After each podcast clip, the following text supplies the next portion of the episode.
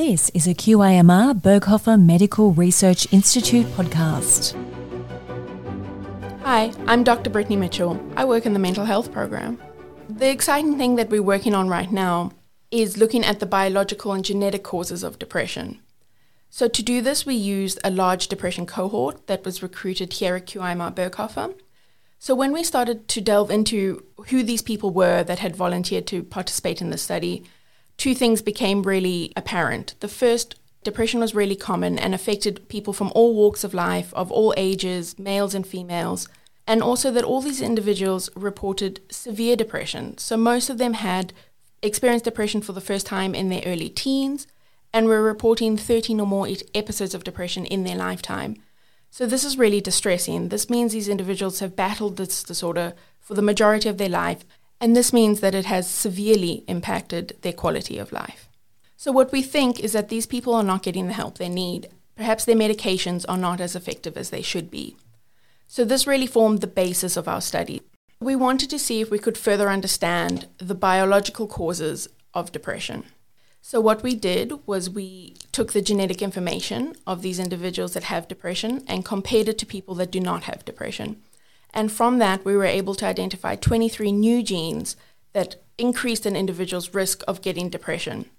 And so these are genes that had never been found before. So this really increased our global knowledge of the genes of depression and how we can start to help these people.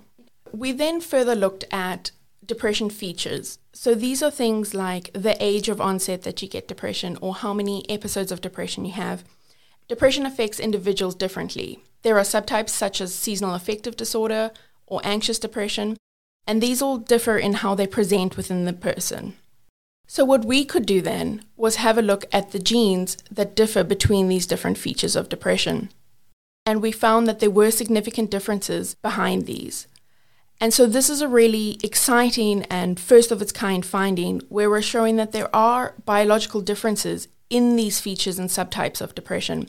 And this is really a first step to distinguishing people that have depression. So, this could lead to new treatments that are tailored more individually to the person that has depression. So, overall, what we really want people to know from the study depression has a biological cause, just like heart disease or cancer. And unfortunately, mental health disorders as a whole are still highly stigmatized. But it's important for people to know that there are biological, genetic causes behind this disorder, and it's nothing to feel ashamed or guilty about. Secondly, when we have insight into the genetic basis of a condition, this really does help us develop more effective treatments. We still have a long way to go in terms of understanding the full picture of the biological causes of depression.